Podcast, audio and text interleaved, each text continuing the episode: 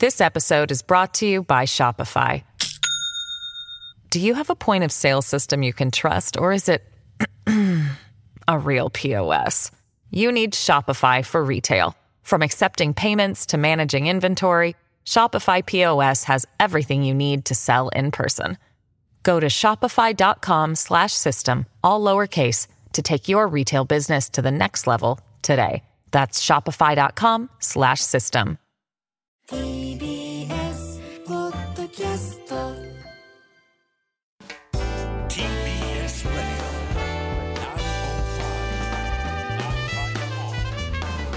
知る若手動かす。TBS ラジセッション。今日のテーマは相次ぐ企業や政治家の謝罪謝るとは一体何なのかです。今年だけでも企業や政治家が謝罪する場面が相次いでいます。ジャニー喜多川氏の性加害問題をめぐるジャニーズ事務所の会見。保険金不正請求問題が発覚した中古車販売大手ビッグモーター。政治と金の問題をめぐる自民党の小渕優子選対委員長や汚染水発言をめぐる野村前農水大臣などなど。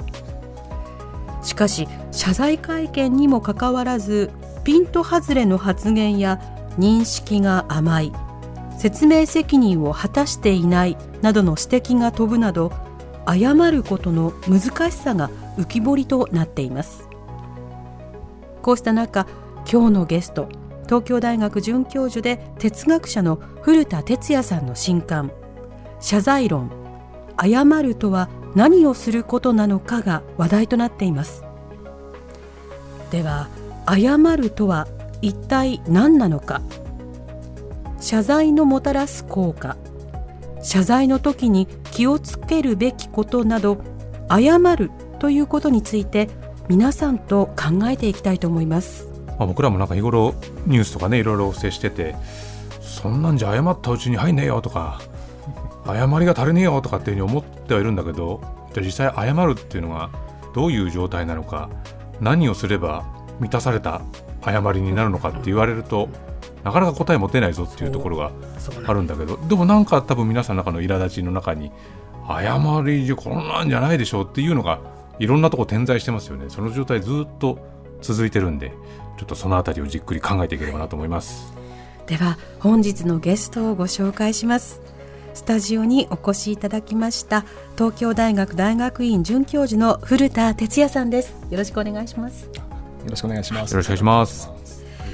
はい、はじめまして。ですね、えー古田哲也さんのご専門は現代哲学倫理学でルートウィフィ・ウィトゲンシュタインについての研ご研究で知られています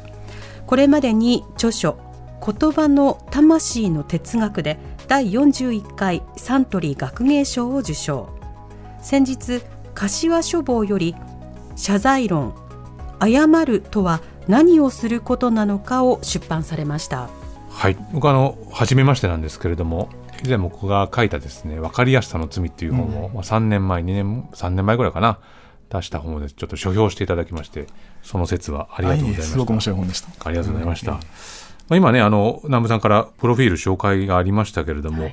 古田さんは日頃こう、どういう研究をしてるんですかっていうふうに問われると、どういう研究をされてるってことになるんでしょうかね。もっちまちまこう、なんか穴蔵のようなところで、あの西洋の、ええ主に近現代ですけどね、その文献をうん読むっていうのが主な仕事ですようんね。まあでもテーマとしては、その、まあ、言葉ですね、はい。言葉言語の問題とか、あるいはうん心ですね、人の心を理解できるかどうかとか、うん。それから行為、アクション、こう行為ってどういうもんだろうとか、こううん勝手にこう体が動くのと自分の体を動かすのとどう違うんだろうかとか、えそういう問題、まあ、そういうテーマを基本的にこう巡って、うん。もの々考えてるんですね。となると、まあ、今回出されたこの謝罪論サブタイトルが「謝るとは何をすることなのか」っていうのは当然言葉の問題でもあるし動作の問題でもあるし、こういろいろとこうこれまで研究されてきたところが掛け合わさってるっていう感覚もあるそうんでですかね。すね。大体なんか、その、これまでやってきたことを、うん。いつの間にかこう総動員するえ感じ考える。な。その謝罪、あの、例えば誠意ある謝罪かどうかっていうのも、本当に相手に誠意があるのかどうかっていうのがやっぱしばしば問題になるわけですね、ええ。だからそういう意味では心のをめぐる問題でもあるし、うん。ねこの謝罪というテーマ設定謝罪論で書くっていうのはこれはもうご自身で書きたかったのかそれとも編集者からこんなんどうですかねっていうのはどっちなんでしょうね。あ僕の方からですね。ああ。ええ。あのそうですね。あのずっと気になってはいてその謝罪の捉え方さっていうんですかね、うん。でそれからまああのなんだろう公的な関心で言うと、うんやっぱりその言葉謝罪の言葉がの形骸化っていうのがこうずっと続いていて、ええ。その要するにこう誤解を招いたとすれば申し訳ありませんとか、うん。まああのえー誠に遺憾に存じますとか、うん。もうそれをそもそも謝ってもいないわけですね。それとか他にもいろいろなあのお騒がせしてとか、ええ。そういうのはずっと気になっているであのどうしてこんな風になってるんだろうっていう関心が一方です。で、ん。もう一方はあの、えー私事というかプライベートな関心もあって、ええその子供が生まれて、はいはいはいで子供に謝るってことを教える。うんで、これがすごく難しいんですね。で、じゃあこういう時はごめんなさいって言うんだよってはい言うと、まあ、言うようににはなる、うんごめんなさい。でも言うだけなんですね。うん。ずっと、ごめんなさい。そうそうそうそう。えで、しまいにはこう、え謝ったってさっき言ったけど、とかってなる。なんでごめんなさいって言ったからごめんなさいって言ったらなんでダメなのってなるわけですよね。そうそうそうでであ今多分娘聞いてると思うんで後でええ。朝起きたら怒られそうなんですけど。その時やっぱり改めて、あれ謝るってこうどういうことなんだろうっていうのはその自分自身の経験というかその生活の中でも、もう一回こう大きな問題になってきて、うん。でまあ要するに面白くなってきたってことですね。うん。でまあ、そういうあの2つ公と私事とうん。こう関心がだんだんギューッと固まってきて、うんちょっと一回書いて自分の頭の中整理してみようか。あそういう感じでね。ーでもその自分も子供だった頃に親なり周りの大人からこれをしたらいけないよこうした時には謝らなきゃいけないよっていうのを教わって、うん。でも多分その古田さんの娘さんと同じように、うん。まあこれ謝っときゃいいんだろうっていうのをどこかで覚えるっていうのは多分、おそらく人類はずーっとそれうん。繰り返してきて、うん。でも今こうそれこそまあ今だったらジャニーズでも、まあ、ビッグモーターでもこうやって公の場面に出てくる謝罪に対して、うん。我々はかなりこう厳しく見てこれでは足りないとかっていうふうになるっていうのは、その公の誤りと私の誤りってまた性質は違うけどでもどっかでは地続きなんだろうしっていうのもうん、ありますよね。そういう気がしますね。あのその形骸化って先ほど申し上げたそれと問題とも重なっているような気もしていて、えつまり例えばそのあの謝罪って本を書く前にこの謝罪論を書く前に例えばこうそれこそあの通販サイトとかであの検索欄で謝罪っていうのでクリックしてやると、大抵の本はその謝罪の極意とか作法とかこうすればあの相手は許してくれるとか、い。そういうそのあの何かこうノウハウですかねマニュアルっていうんですか、そういうのがあのばっかりで。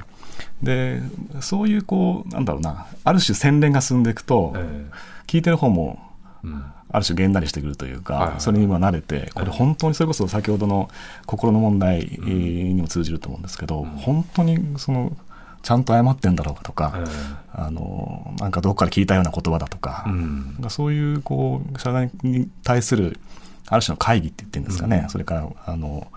あのなんだろうなこうもう飽き飽きっていうんですかね、そういう感覚もあるんじゃないかなんですかね。そういうこう検索して出てくるような謝罪のノウハウとか、ええ。こうやって謝れば大丈夫みたいな本は、古田さんはちょっとパラパラ見てみたりもしたんですか？あ見ました見ました、えあの一通り。一通り、え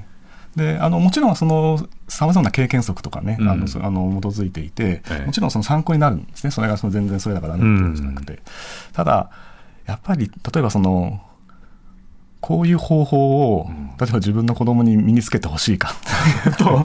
何かそれはそれで違ううん。気も一方ではするし、うん。それから謝罪の場面ってやっぱり一個一個違うわけですよね、ええ。その都度の状性質が違う。だからその、何かマニュアルを当てはめればそれで全部うまくいくかっていうと、うん。そうじゃなくてやっぱりむしろほあの本当に謝ってるのかっていうような、うん。むしろなんですかね。そういう疑念というかうん。不信を、あの招くっていう可能性も十分にある。まあ、さっきねその南部さんがちょっと頭で紹介してくれたのが、まあ、最近の例だと、まあ、そのジャニー喜多川氏の、まあ、性加害問題をめぐるジャニーズの会見であるとか、あの中古車販売大手のビッグモーターあるいはまあ政治家で言えば、まあ、小渕優子選対委員長とかね、まあ、野村元農林水産大臣とか、まあ、本当に、まあ、政治家の場合もこれだけじゃないですけれど、まあ、たくさんこう企業による不祥事が、しまあ、謝罪する会見だったり、政治家による謝罪続いてますけど、うん。まあ一括りにはできないとはいえこういったあたりっていうのはどういうふうにそれこそ謝罪論っていうこうやって一冊にまとめられた古田さんから見てどう見てますか？こういったあたりは。うん、そうですね。たそれこそやっぱりそれ,、それぞれ違う部分もあるんですけど、あの総じて言えるのは、うん。やっぱりあの先ほど形骸化っていうあの、ええ。おっしゃいましたけどやっぱりその例えば間にこう PR 会社が入ってとかコンサルが入ってとか、でで何かこうなんて言ったらいいのかな。あの責任を何とかして逃れようとか、あのこう火の粉をとりあえず振り払おうとか、あるいは何ですかねこう問題をできるだけ賠償かあの小さく見せようとか,、ええなんかそういうその言ってみればそのある種こう利己的なというか、うん。あの危機管理的なこう戦略のあの一環としてやってるという、うん。そういう印象が非常に強いですね。だからその中でそのどうしても責任を逃れるために誤解を招いたとすればとか、うん。お騒がしてとか、うん。あの心配をかけしてとか、はいなんかそういう言葉であの塗り固めて、ん。あの一つのパッケージみたいなものですね。その、うん。こうこうすればまあ、まあ、どうにか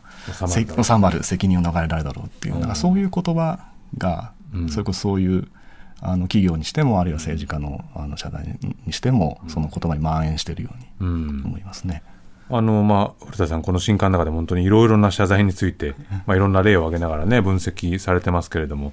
まあ、その古田さん、日本人がよく使うのが、この、まあ、すいませんという言葉だと、すいませんという言葉に注目をされてるんですけれども、まあ、すいませんと本当にいろんな意味合いがありますけど、これはいろいろこう調査していくと、このすいませんの多様性というのか、ええ。あり方っていうのはどういうふうに見えてきました？これはすごい面白い言葉で、ええ。あのまあ、よくその日本人はこう何でもすぐに謝るっていうようなことを、あのまあ、よくて言われますよね。それはおそらくその「すいません」って言葉を我々はよく使う本当によく使うので、そこから出るある種の誤解に近いかなって思っていて、うん。つまり例えばこう居酒屋とかレストランとかでええ。店員さん忙しくしてね店員さん呼び止めるときに「うん。すいません」っていうふうに言って、はいはいこれはまあ呼びかけでこれは謝罪じゃないですよね。うん。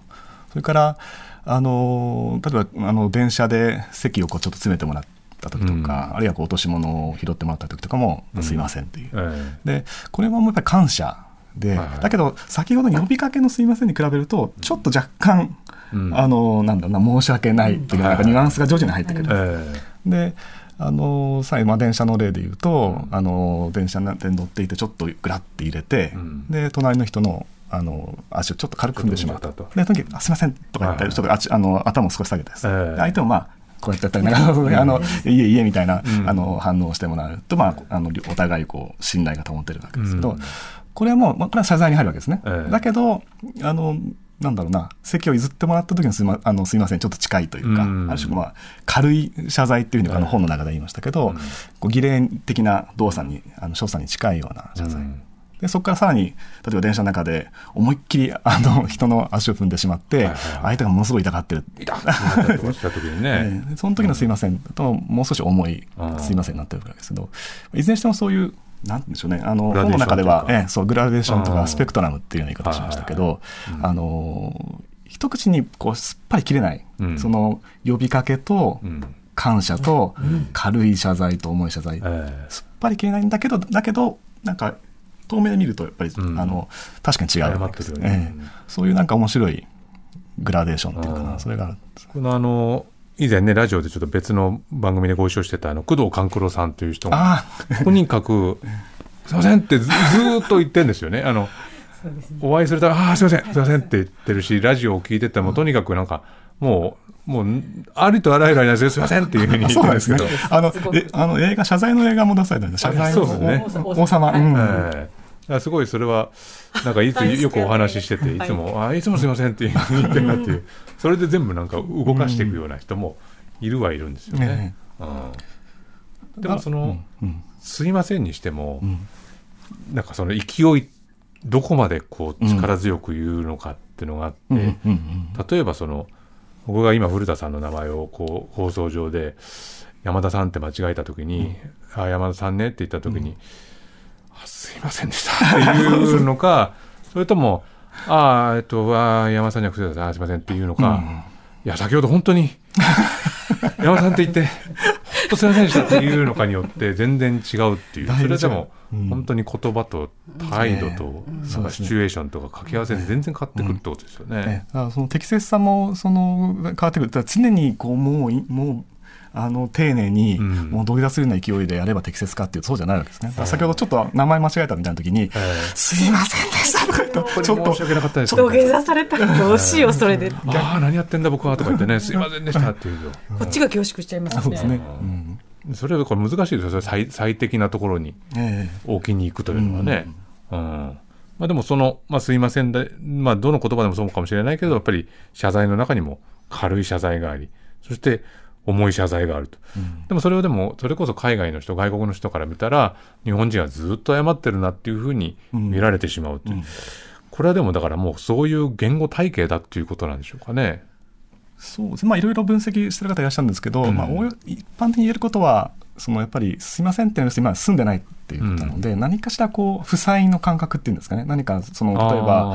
あの忙しい人を呼び止めて、え店員さんを呼び止める呼び止める時も、うん。あのやっぱりちょっとこう相手に負担をかけている。あるいはかけてしまった。あの物を拾ってきたあのもらった時とか席を詰めてもらった時もそうですよね、うん。だからそういうあの負債の感覚でそれを返さないといけない。あるいはそれを返せないっていうそういうあの感覚があのなんだろうなよく働いてんじゃないかっていうことは言われますね。まあこれ、古田さんね、ご本の中に、あの、聞くと刀という本出された、まあ、ルース・ベネディクトが、うん。えー日本人は伝統的に義理や恩義といったものを一種の負債として捉える傾向にあると。で、負債を返し切ることができないという負い目や負担の感覚がすいませんという言葉に現れてるんだというようなことを、ん。まあ書いてたということですよ。だからもうずっとそうだということでもあるわけでしょそうね。ですね。ただあの謝罪について考える謝罪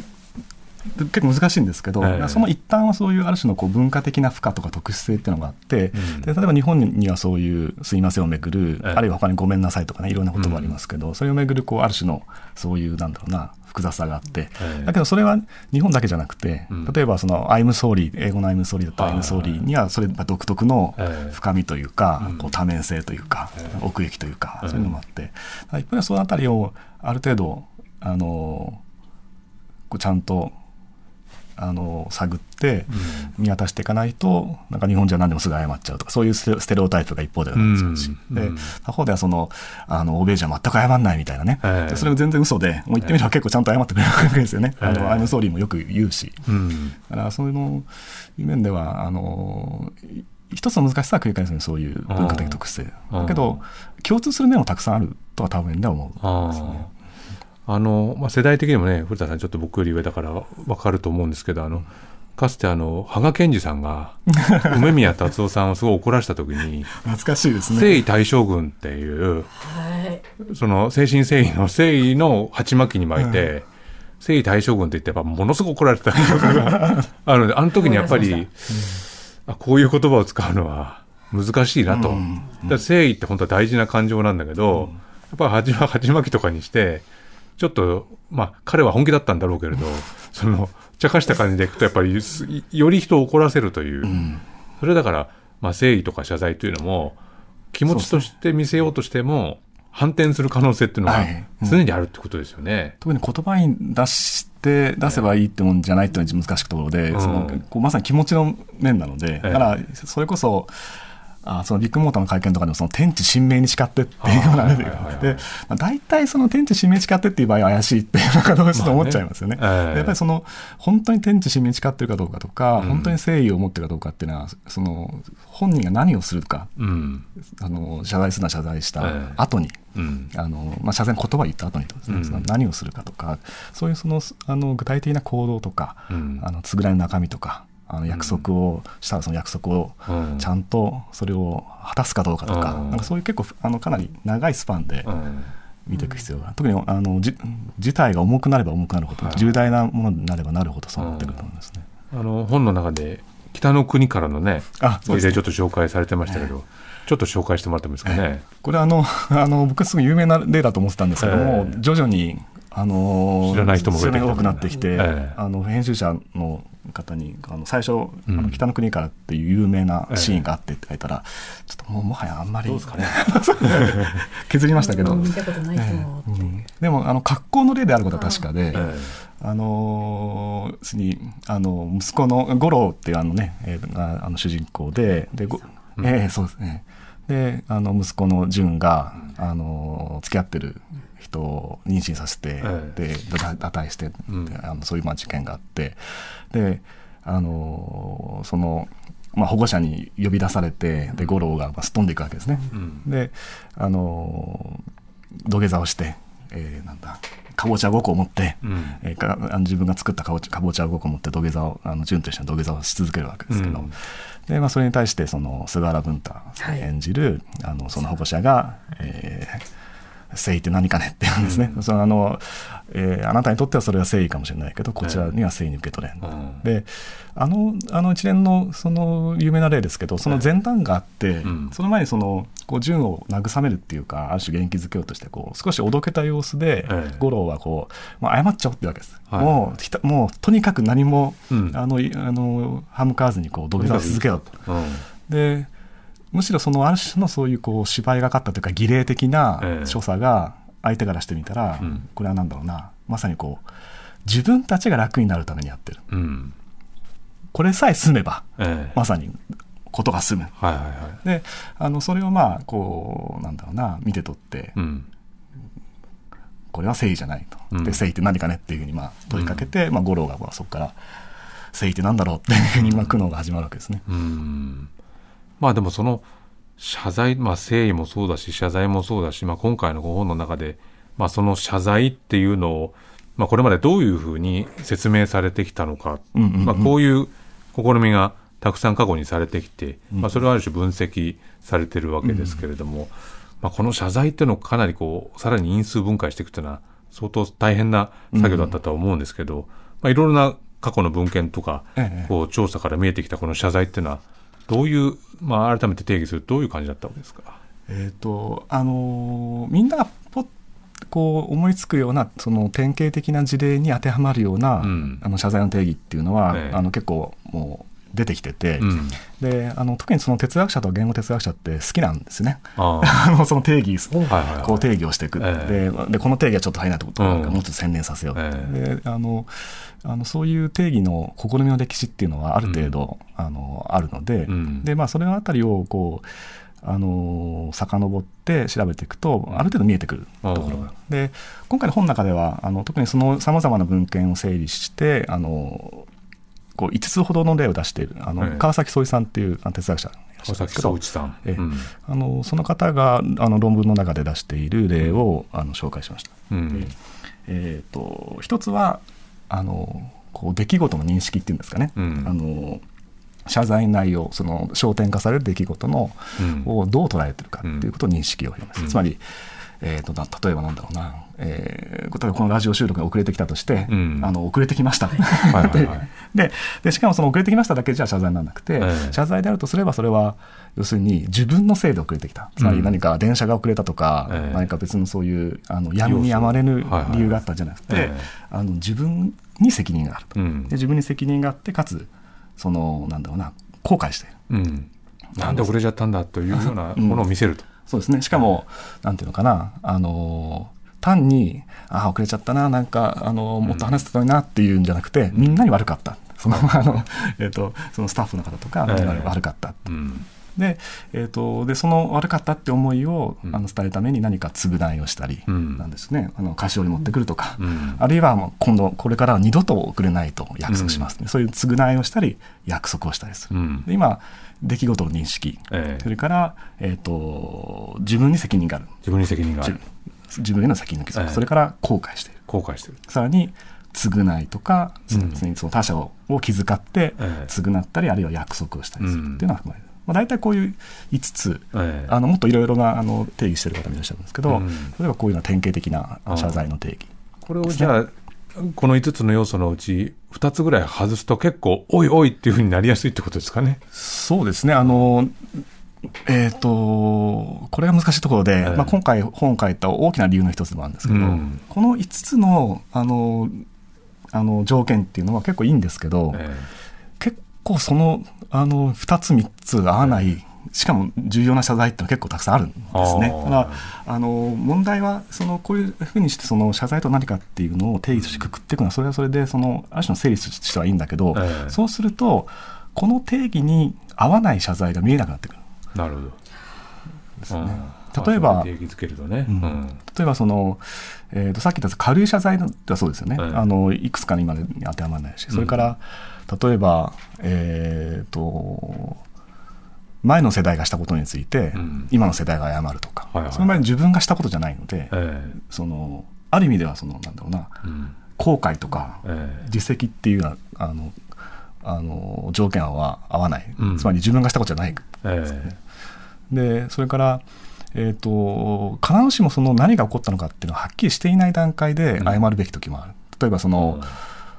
えー例えば医師が、えあの医療でええ。手術していて、うん。で何かあの、えー治療の甲斐なくえうん。患者さんが亡くなってしまったとする、うん。ででもまだその時はまだはっきりした理由は分からない、原因は分からない。だけど状態が。そうそう状態はもうかなり重大なインシデントを起こってしまった、で手術室ののその部屋の後での、その外では、えー、と家族がその患者の家族が待っていたりする、その時まず何か声をかけないといけない、うんですね、そういう時にその全く原因分からないのでとりあえず事実だけ言うっていうんだと、うん。どんどんお互いのあの相手からの不信も高まって、でそれでまずは力及ばずすいませんとか,、うんかそういう言葉をかけるのがまあ通例ですよね。うん。でこの時のその「すいません」っていうのは必ずしもその例えば、えー自分の責任を認めるとか、うん。後悔するとかっていうことでもないし、あの言わんやその償うとか約束するっていうのでもないうん。わけですね。だけどかなり重要な言葉に対するうん。大事な言葉であることは確か、あー。僕あの謝罪っていうことを考えた時にもう約10年ほど前になりますけどあの小保方さんと羽村豪地さんともう10年前になりますか。まあ、2014年だと思うんですけどあとプラス野々村議員っていう。議員の謝罪が割とこう1ヶ月おきぐらいに続いたことがあって、僕割とワイドショーを見るもんだから当時のワイドショーが本当にそのもうなんか月ごとになんか新しい人が出てくるみたいな、でその時にやっぱり視聴者とかコメンテーターが何をやってたかというとその謝罪っぷりの不十分さみたいなものをずっとこう叩き続けるみたいなことをやってて、まあ、当時その SNS とかもこう広がり始めた頃でしょうからそうするとなんか我々がこう公の場で謝罪する人に対してやたらとこうあの採点するようになるっていうんですかね、それこそ田村豪志さんが謝罪会見するときに、ね、長髪だった髪を切ってきてサングラスをこう普通の眼鏡にしました、そんなんじゃさみたいなことをなぜかこう我々が、はジャッジするようになってるって、あの辺りからなんかこう謝罪に対するすごい厳しい言い方が始まったんじゃないかななんてことも思ったりしたんですけどね。その、なんていうんですかね、あの辺りの出来事の多く、まあ、確かにこう、あの、なんだろう、公共的な、うん。あの、問題も多かったし、ええ。まあ、ある程度その、みんな関心向けて、ええ。っ、と、厳しくそれ見守るっていうのは、あの、もっともな部分もあったかもしれないですけど、まあ、それにしても確かに、こう、みんながこう批評家のようになって、ええ。あの、なんだろうな、厳しくそれに対して、うん。あの論評するっていうことが多くなってきた、でただでも本当は本来はその謝罪っていうのはこう当事者同士ええ。で行われるべきものなはずで、えまあ、その典型的なその不倫とかね、芸能人と不倫とかで、えなんでこっちに謝って そう。そうですね、えであのなんでこっちに謝るんだもそうだし、ええ。なんでこっちがそんなに怒るんだっていう両面ありますよね。そうですよね。うん。うん。あれはなんか、とりわけその典型的にうん。何かずれてる、えうん。ーあのなんかある種のインフレインフレっていうと、まあ、ええ。あの言葉軽いかもしれないけど、ええ。そういう謝罪の要求にしても、はいはいはい。謝罪自体にしてもそうですけど、ああ。のなんだろう、形骸化するのと合わさって、どんどん膨れ上がってしまってるって感じがしますね。まあ、ご本の中でもその謝罪というのは対話であるという書かれ方をしてたら、まあ、まさに本当にその、誰に対して言って誰がそれを謝罪を受け止めるかっていう、そこが今外れちゃってるっていうことが多いってことですよね。なんか分かりやすいのはあのあビッグモーターの会見はいろんな意味で分かりやすいのなんですけど、あのゴルフボールで傷つけて、ええ。であれはそのあのゴルフファン。側に失礼だみたいそなうねあの冒涜である。冒涜であるっていう。のうん。であれはそのそれこそそういう典型的なつまりあの誰がん。何に関して、えどういう内容に関して誰に対して謝るのかっていうのが全部トンチンカンになっているん。ですよね。うん。ああいうその典型的なそういうそのなんだろうな一体その謝罪は誰に対誰がですね誰が誰に対してえ何に関してええ。謝ってるのかっていうのが、あのあ基本、まあ、それがその要するにあの謝罪っていうのはその当事者間で行われるものであり、あのこうコミュニケーションの起点になるようなものだっていう、まあ、本の中であのなんだか強調あの強調しましたけど。うん。あのまあ、あの非常にこうギガ化されたそれこそ、ね、ギガ的なあの、えシーンでしたけど、うん。ああいうのはなんかその典型例っていうんですかね、うん。全てが外れてる。でもああいう場に出てくる、僕もあんなに巨大な記者会見場の前で謝罪したことないから分かんないですけど、まあ、あの場にいる人たちというのは確実にせ極度の緊張状態にありね。うん。そこで何か間違ったことを言ったら今日の会が全て台無しになるかもしれないっていう緊張感があるわけですよね、でまさにそのビッグモーターのあのゴルフのうんぬんかんぬんなんて、まあ、本来は別に言う必要なかったことなんだけれども、ええええうん。まあ、それを言ったことによって、こうえ何そんなことも言うのってこう、本来の目的とずれたところで、うん。うん。また新たに争点が生まれる、ね。これはまあ、おそらくそのジャニーズのここ最近の会見でも同じようなことが起きてると思うんですけど、でもそれはもちろん追及する側はそういうものをある種出させることによって、まあ、物事のん。本質というか奥に入り込んでいくってことだから、まあ、僕はそれは質問することは大事だと思うんですけど、でもそのなんていうか謝罪をある種こなしたい人たちにとってみたらそうですね。その謝罪をこのか、まあ、言い方が正しいかわかんないですけど完了謝罪を完了させることのはい。道筋がものすごく遠遠くなっちゃうわけじゃないですか。でこの謝罪を完了させるっていうことがあり得るのかどうかそれが実現しうるのかどうかっていうのは、うん。すごくああいうのを見ててちょっと感じるええ。ところなんです。つまり100点はもう難しいと。で98点だったらよしとするのか。でもじゃあその98点と採点するのはだ誰がどう採点するんだってことを考えるとずーっと続くわけですよね。その会見にしても、この会見でまた何か出てきたとかだ、ええまた、また次の会見、また多分次の会見でまた何か出てくる。ええもうそれこそもうそうなってくると、んもう会見のたびにええ新しい問題がうんこうポンポンポン出てきて。あの、まさに収拾がつかなくなる、ええ状況になるでしょうね。うん、そうすると完了はしないんですか、謝罪っていうのは。えっ、と、あらかじめこう予見するのは難しいっていうことは少なくとも言えると思うんですね。でなぜかというと、その多くの場合、その謝罪の完了ってこうどうやって訪れるかというと、うんやっぱり許されること。許される。ねうんでも、許すっていうのは、許そうとしてる本人ですらうん予見しがたい。ええつまり、とりわけその心から許すっていう場合ですね。ええ相手が許せるようになるっていうのは、なんかその、よし、許そうと思って、うんはい、許せたってなるわけじゃなくて、ええあの、い言うなればこう、訪れるっていうか、うん。あのあなんかある意味ではいつの間にか許せるようになったっていう、うん。そういうその心のあの状態なので、うん。なんか感情っていうのは自分で自分の感情っていうのはこう自分で思い通りになるようなものじゃないので、うん。そういう意味でもその予見しがたい、うん。だけどそのなんて言うんでしょうかね。あのどこかでやはりそあの許せないっていうのもかなり辛いわけですよね、ええ。あの謝罪を受け入れないっていうのも辛いし、うん。あの被害者にとっても辛いし、うん。あのあのずっとつまりそのその事件ない事故っていうのが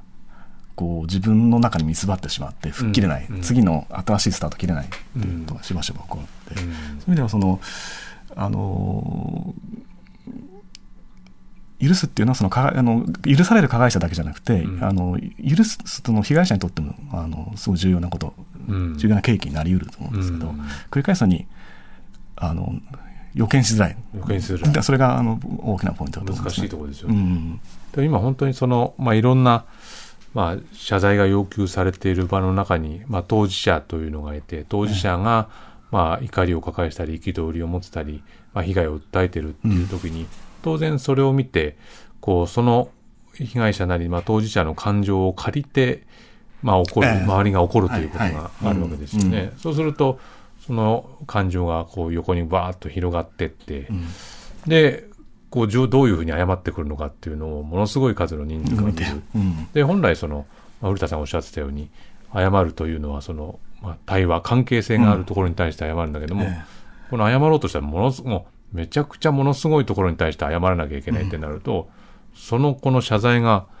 こうお終わることはなくてまたどんどんどんどん増えていくっうんうんうん。ていうことで途中で断ち切ったら断ち切りやがったなってことそうなっちゃいますね。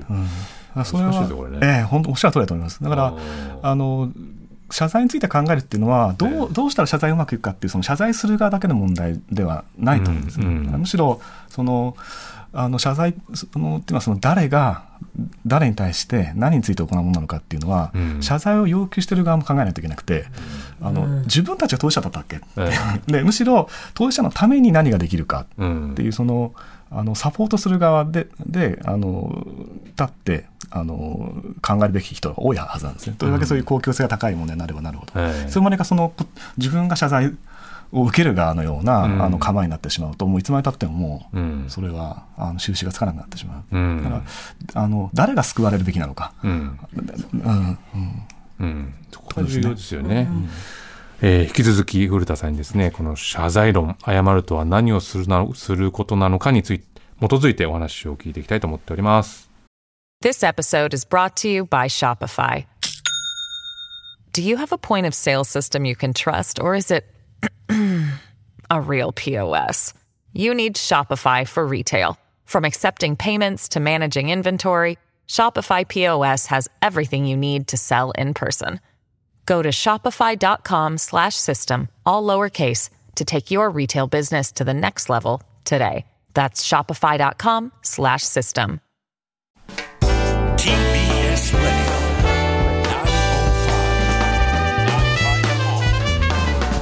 905-954知る若手動かす TBS ラジセッション TBS ラジオキーステーションに生放送でお送りしている発信型ニュースプロジェクトセッション。えー今日の特集は企業や政治家の謝罪から考える謝るとはどういうことかというテーマで、えー武田砂鉄さんとそしてゲストに東京大学大学院准教授の古田哲也さんをお迎えしてお話を伺っています。よろしくお願いいたします。お願いします。あの TBS のね、大ヒットドラマで半沢直樹というドラマはいはいがありましたけれども、あれは本当に一言で言えば、まあ、土下座エンタメみたいな ありましたよね。いかに、こう、偉い人がブルブルブルっと足を震わせて、うん。こう、頭をね、つけて、うん。それで、まあ、してやったりっていうような、エンターテインメントだったわけじゃないですか。まあ、もちろん、その土下座のシーンだけじゃないけれど、でも、その、あの、偉かった人が謝る、床に頭をつけるみたいなものに対して、まあ、見てる人はそんなに認めたがらないかもしれないけど、めちゃくちゃ興奮したわけですよね、おそらくねね。その興奮に対してもあれだけこう視聴率が、うんみんなうついてったと。あのこう土下座とか、ものすごい偉い人がすげえ謝ったっていうことに対する、私たちなんで興奮しちゃうんでしょうね。なんでしょうね。それまさになんか人間のこう心理にまつわる、うんあのポイントでしょうけど、あのその謝罪はこういつ完了するのかって先ほど、え例にも関連すると思うんですけど、その先ほどそのゆる許しっていうのはあの大きなポイントだったんですけど、うん。あの今のあの例出していただいたように必ずしもそうだけじゃなくて、うん。やっぱりそのある種処罰感情みたいなのもあって、ええ。相手がとりわけそれが普段謝らないようなええ。人間であればあるほど、その人がこう謝ったっていうので、こううん留飲が下がる。えでまあ、それはあのある種の復,、ね、その復讐とか、うん。あのい怒りが静まるとか、うん。あのそういうあの効果の範疇なんでしょうけど、うん。だからそのなんていうんですかねあの謝罪の終わり方完了の仕方っていうのにも、うん。あのかなりその多様性があって、うん。で例えば半沢直樹の謝罪っていうのはその一つの大きな例うん。で、えっ、と例えばそのあの時、えっと大和田常務でしたっけ、はいはいね。うん。あれあのあの謝罪にはその誠意は全くないですよね。単にもう悔しい。そうね。もうプライドがズタズタになる、ででそのだからこそうん。効果的っていうかその復讐になるというか、そこで留飲が下がる、う。ん。でそういう謝罪も、あのー確かにある、うん。あるけども、あのー大半のケースでそれは結局留飲下がると言ってもこう虚しさが残ったり、うん。あるいはもう相手はすごい恨みを抱くからそこからさらにこうある種連鎖が起こる、復讐の連鎖っていうんですかね、あの恨みがずっと、うん。あの残ったり。えであの本当に済むか。それであのその「すいません」の言葉通りに済むかっていうと、あの大体そうじゃないっていうケースが実際に多いかな、うん。僕もあの以前ねあのある原稿で書いたことがあるんですけどあの戦後70年の、まあ、安倍さんが安倍談話っていうのを出した時にあの安倍さんがそのあの先の戦争には何ら関わりのない私たちの子や孫にそのその先の世代まで謝罪を続ける宿命を背負わせてはいけないっていうような言い方をして、ええむしろおっしゃるところはわかるんだけれども、でも彼のその子や孫の世代に僕らは当たると思うんですけど、で当然あの戦争を体験はしてないわけだけれども、でもそのあ謝罪をし続けるかどうかっていうのは、これは自分自身が考えることだ、自分自身で僕自身が考えることだから、なんかああいうふうにメッセージをこう固められるっていうのは、ちょっとどうなのかななんてことを思ったことがそうですね。はい。あって、で今回この謝罪論の中に、その自分がしなかったことについてのはい。謝罪というような項目もあって、ん。つまり謝謝罪ってなんとなくイメージだとこう謝罪することによって謝らなければいけない10のものをボリューム下げてって2とか1にして消すっていうようなイメージなんだけど、うん。でももしかしたらそれを新たにこう謝らなければいけないなっていうふうにうん。こうは発生させる人もいるわけじゃない。まさにこういう戦後保障とか戦後責任とかってそういう部分だと思うし、まあもしかしたら今のそのジャニーズ事務所の謝罪なんかにしても、うん。まあ、今その経営陣で前に立ってらっしゃる方っていうのはもちろんこの組織の中にはいたけれども、ええ。ものすごく直接的な当事者ということではないということで出てるわけですそのなんか新たに発生するこの謝罪の部分というのはなかなかこう、取り扱いと言っていいのか非常に難しいところありますね。え本当に難しいところですね。ええ。あのだから一方ではそういう、あのーなんだろうな、あのー確かにあの自分がしていない自分たちがしていなかったことについて、うん。いつまで謝あるあるいはなんで自分たちが謝らないといけないんだっていうのは一方である。でうんあのーただその他方ではあのなんて言ったらいいんだろうあのーが今回の本の中ではそのある種、まあ、限界事例っていうような言い方をしたんですけど、あのーこう、まあ、その自分たち自身が謝罪するんじゃなくてしてもその国の代表者なりなんなりが、うん。あの謝罪することによって、うん。あのすごくあのなんだろうな解き難いわきわだかまりが解かれたり、うん。でそこからその新しいあのそれこそコミュニケーションですかね、あのがあの始まる可能性っていうのは自分にあるし、実際その今回本の中でそのオーストラリアの事例を紹介したんですけど、えあの保守派のオーストラリア保守派のの首相の時代にはまさに先ほどのそのダーマンと同じように、うん。その自分の子子とか孫とかに自分がしていないことについてうん。謝らせるってことはまあ避けたいっていうようなことを、でただその、えー、と政権が変わって、であの別の首相はそこで、まあ、何度かその「I'm sorry」とかあるあの言葉を「うん I say sorry」かなっていうええ。言葉を繰り返して、あのこう代表としてのこう謝罪っていうのを示した。でそれによってやっぱりそのこうその総理のこ一言でこう肩の荷が下りたっていうあー。の感想を述べてる人多かったですね。で、うん。これはその国家間の事例っていうよりもそれはあのオーストラリア内部の,、ええ。あのアボリジニとか、うん。あの根血のあの子たちをめぐるあの非常にこう痛ましい事件をめぐる、うん。あの謝罪だったわけですけど、であのそれはそうですね。なんか誰かを罰するとか、ええ。先ほどまあ処罰みたいな話しましたけど、そ誰かを罰するとか誰かにこう責任を着させてその人にこうなんかなんだかなその、あのえーこう苦情を味わわせるとか屈辱を味わわせるとかじゃなくて、なんかそのそれをあのやっぱり何か契機にしてそれを起点にして新しいその関係性を作るっていうあの可能性はあると思うんですよね。だから,、うん、だからそれがあの義務じゃないっていうのがポイントで、義務じゃない。うん、義務じゃないんだけどそのこれからどういうふうにこうつながっていくのか、うん。あるいはつそもそもつながろうって意思があるのかってことに関わるうん。問題で、だからあのいつまで謝っちゃ謝らないといけないいけないんだっていうふうに考えるときには、そういう視点がないんじゃないかと思うんですよね。確かにね。そうですよね。確かにそうだな。うん。僕はあの以前編集者やってた時に、ええ。その編集者の先輩から、まあ、まずその編集者がこう新入りだった時に、こうなんか面面接というかこう呼ばれて、武田なまず編集者っていうのは何をする仕事かって言ったら謝っとけんだっていうふうに言われて それでなぜかっていうとあの編集者ってその著者に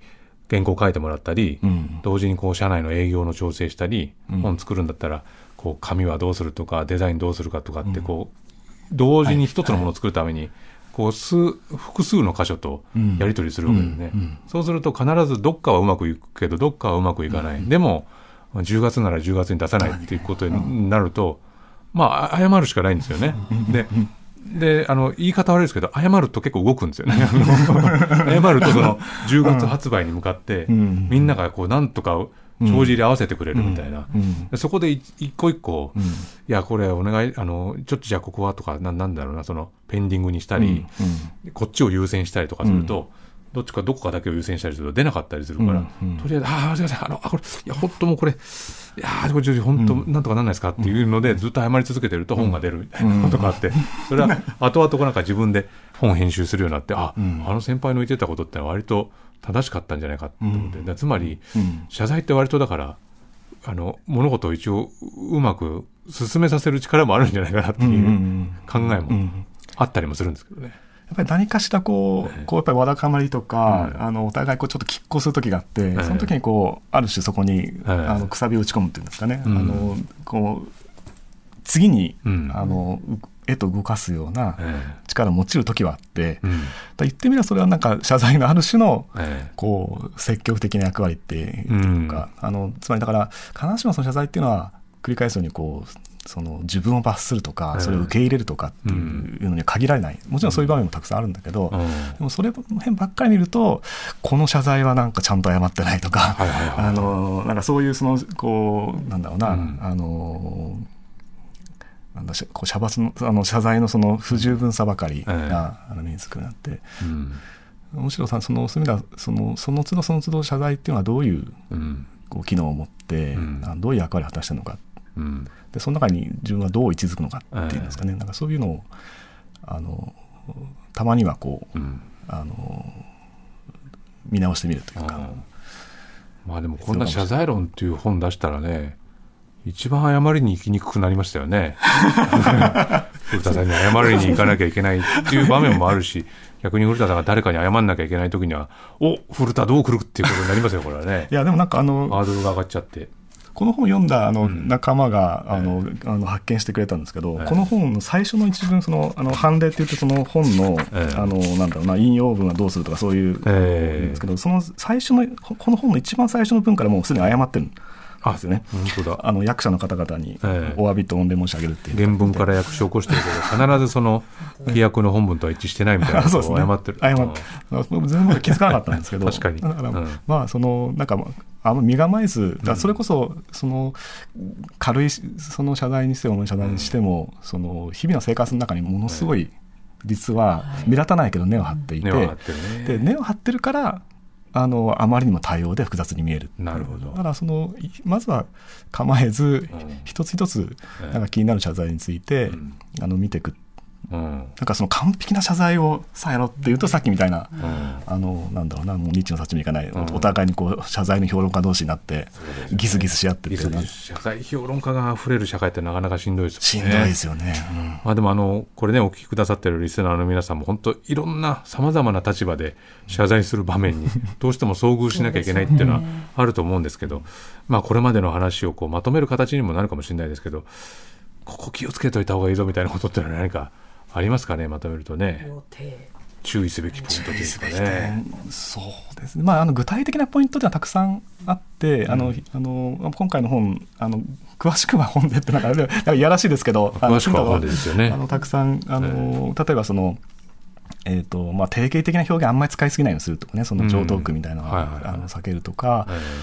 あのなんていうのかな。あの例えばとりわけまずいともやっぱり誤解を招いたとすればあれはもういうので本当にもうイエローカードね、ええ。その時点で、うん。まず相手が誤解してるっていうことを理由にしてるし、それからに思わせたらってやつのね。そうですね。そうですよね。うん、しかもそれあの条件付きなの付きなので、誤解を招いたとすればとか、うん。不快であればとか。と、したら。それ要するに自分でまず認識出来事の認識というか、うん。自分がその状況をどう認識してるのか捉えてるのかっていうのをうん。投げて相手に投げて。相手がそう思うんだったらうん。こうですよっていう、例えばこういうのはかなりまずいとかって思うんですけど、うんまあ、そういうのは、まあ、いくらでもね、うん。あのこう個別のなんかそういうヒントみたいなのっていうのは、うん。あの謝罪の中身を分析しているとどんどん出てくるので、うん。あのそれはあの、まあのなんだろうな実践的なあの助けになると思うんですけど、うん。ただそのいずれにしてもそのなんていうのかなあのあんまりそれ逆にそのマニュアルとか、うん。ノウハウとかに頼りすぎちゃうと、うん。それもまたね、ええ最初そのその場その場に対応できなくなるなってことですよね。ってしまう。し、うん。それこそ何かやっぱり誠意っていうのがどんどん、疑われてくる。でうん。あのやっぱりどういう理由でうん。自分は誰に対してうん。どういうものとしてやっぱりああの謝罪するのかっていうのを、あのこう意識するっていうか、それがまあ特にその思いされた時はねあのそれが基本そこからいろいろなそのこういう理由でうん。こういう言い方をするんだ、うん。つまりなんかこういう言い方をしとけば OK なんじゃなくて、うん。こういう理由でこういう言い方をするんだっていうことを、うん。そういうその理由付けっていうかあのそれがよく見渡せていれば、うん。うんそうそれなりのことができるかなと思いますかね。これはもうぜひね謝罪論謝るとは何をすることなのか政治家の方に読んでいただけるといいかなと思っておりますよ。冒頭。から謝っているといううん。古田さんのはい。謝罪、歌詞は書房から発売になっております、えー、1800円プラス税とうんいうことです、今夜は東京大学大学院准教授の古田哲也さんにお話を伺いました。古田さんありがとうございます。ありがとうございました。ました待ちしています。よろしくお願いします。ありがとうございました。